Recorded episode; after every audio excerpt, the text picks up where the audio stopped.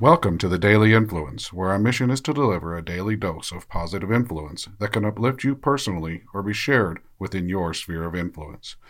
While not every episode may directly apply to your unique circumstances, we strive to provide insights and inspiration relevant to most people's daily, weekly, and monthly lives. Whether you're tuning in during the morning, noon, or night, the Daily Influence is here for you. Listen, share, and embrace the power of influence in your life. Hey, everybody, it's Brian Smith with the Daily Influence. And yesterday we had kind of a long episode as we started to dive into um, who am I? And we started with ego. So we're going to continue with this journey through who am I. I promise today's episode won't be as long as yesterday's. I hope that it's actually quite a bit shorter. Our goal here is six to 12 minutes. Uh, so you can plan through your day to, to uh, listen to us in those moments when we fit into everybody's crazy and individual uh, schedule. So, self reflection is what we're going to talk about today. Yesterday, I talked or touched on some of what we teach about self reflection so that we can have a better understanding of our egos. Our egos are so important to us. They're also amazingly human, uniquely human.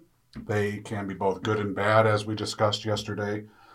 And oftentimes, going to the root cause of who we are, who am I, as we said yesterday, can be this journey that can really stir up some very negative past experiences or negative situations that can become quite emotional for us.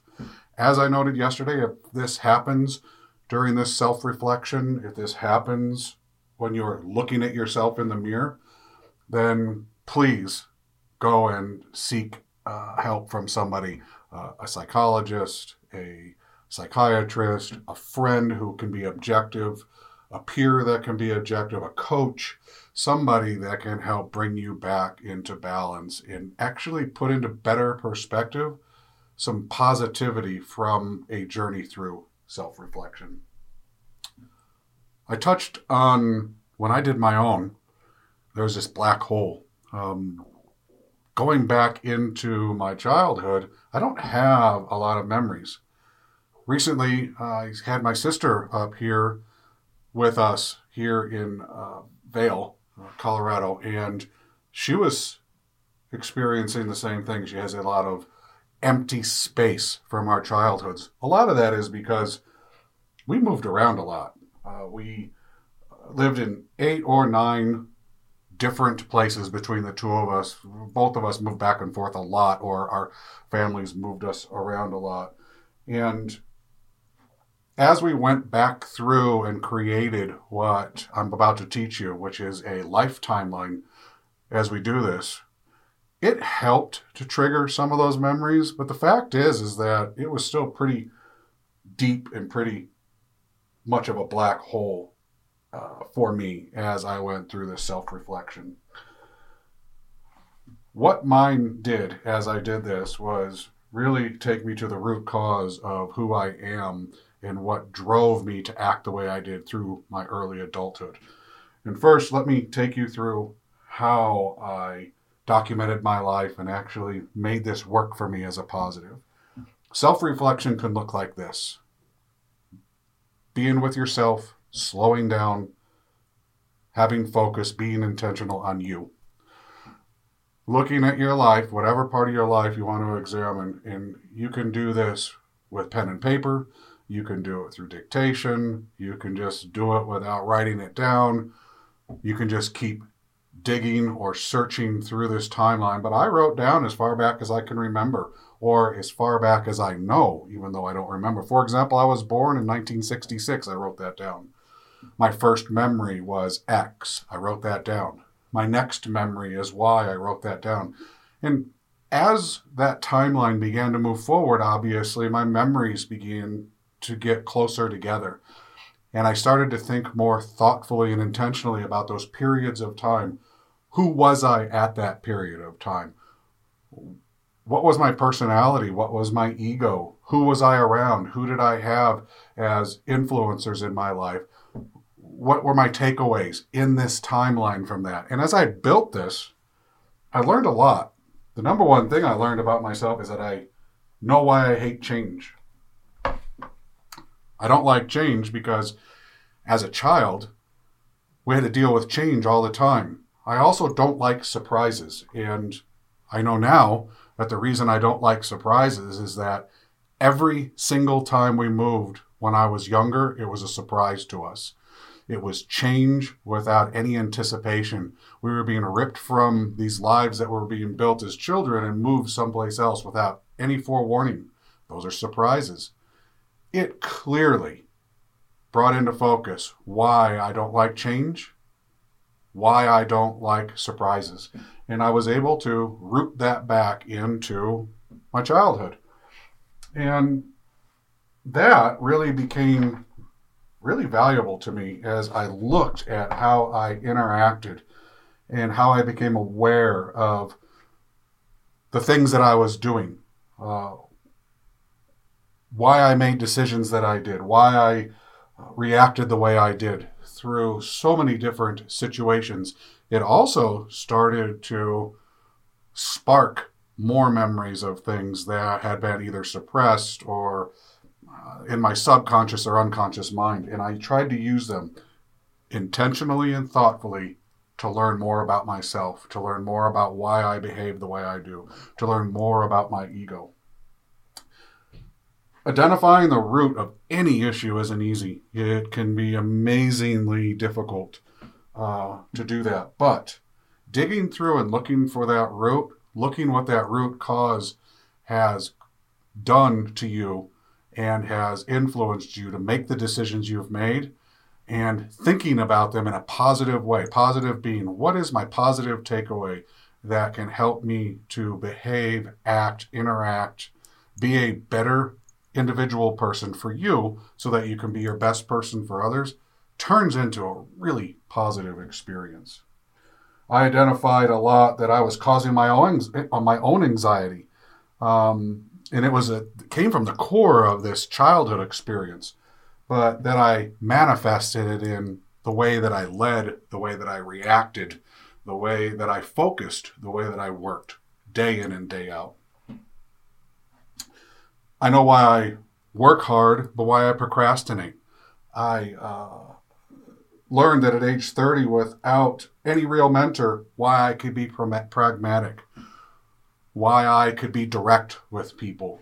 Um, and it all went back to the way I was treated and that I needed to be able to be direct, that I needed to be able to not have too much emotion in what happened to me personally. Um, why I could give people direct feedback. It's because that's what was around me.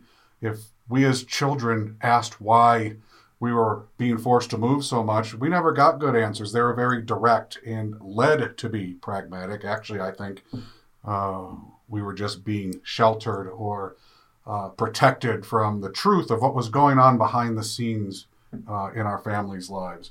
But we took it, my takeaway was pragmatism, objectivity, and not the healthy sense. There are unhealthy ways to apply pragmatism and objectivity. For example, when I moved to Klamath Falls, Oregon, I was very direct, very pragmatic, very objective in the way I did business. And people used to think of me as an ass. And I used to wear that as a badge of honor in business, that when people thought of me as that objective, hard driving person who could make business decisions without emotion, that that was a positive. But no, not always. Yes, to make decisions objectively is a positive, but to do it in a way where you're not empathetic and considerate of others and you do it without understanding everything before you make decisions or comment on things um, can be very negative and it can leave people with perceptions that will take away from your advantages and will definitely take away from your opportunities. You also want to ask yourself, why do I want to self reflect? Why is this such a good thing for me to go through? Am I doing it to be better? Am I doing it to un, uncover some negative things that I feel, but having an understanding of why you want to self-reflect, why you want to be better, better is just as important as the process. That question to have it answered is very important, and I would urge you to slow down, focus, be intentional about asking yourself why. Why do I want to know this about myself? To what end is this going to be? What will it do to my influence? What how will it influence me? Some of the things you can ask yourself during this process are why am I friends with so and so? Why do I live in a certain area? Why did I make the decision to do X, whatever X is in your area of influence?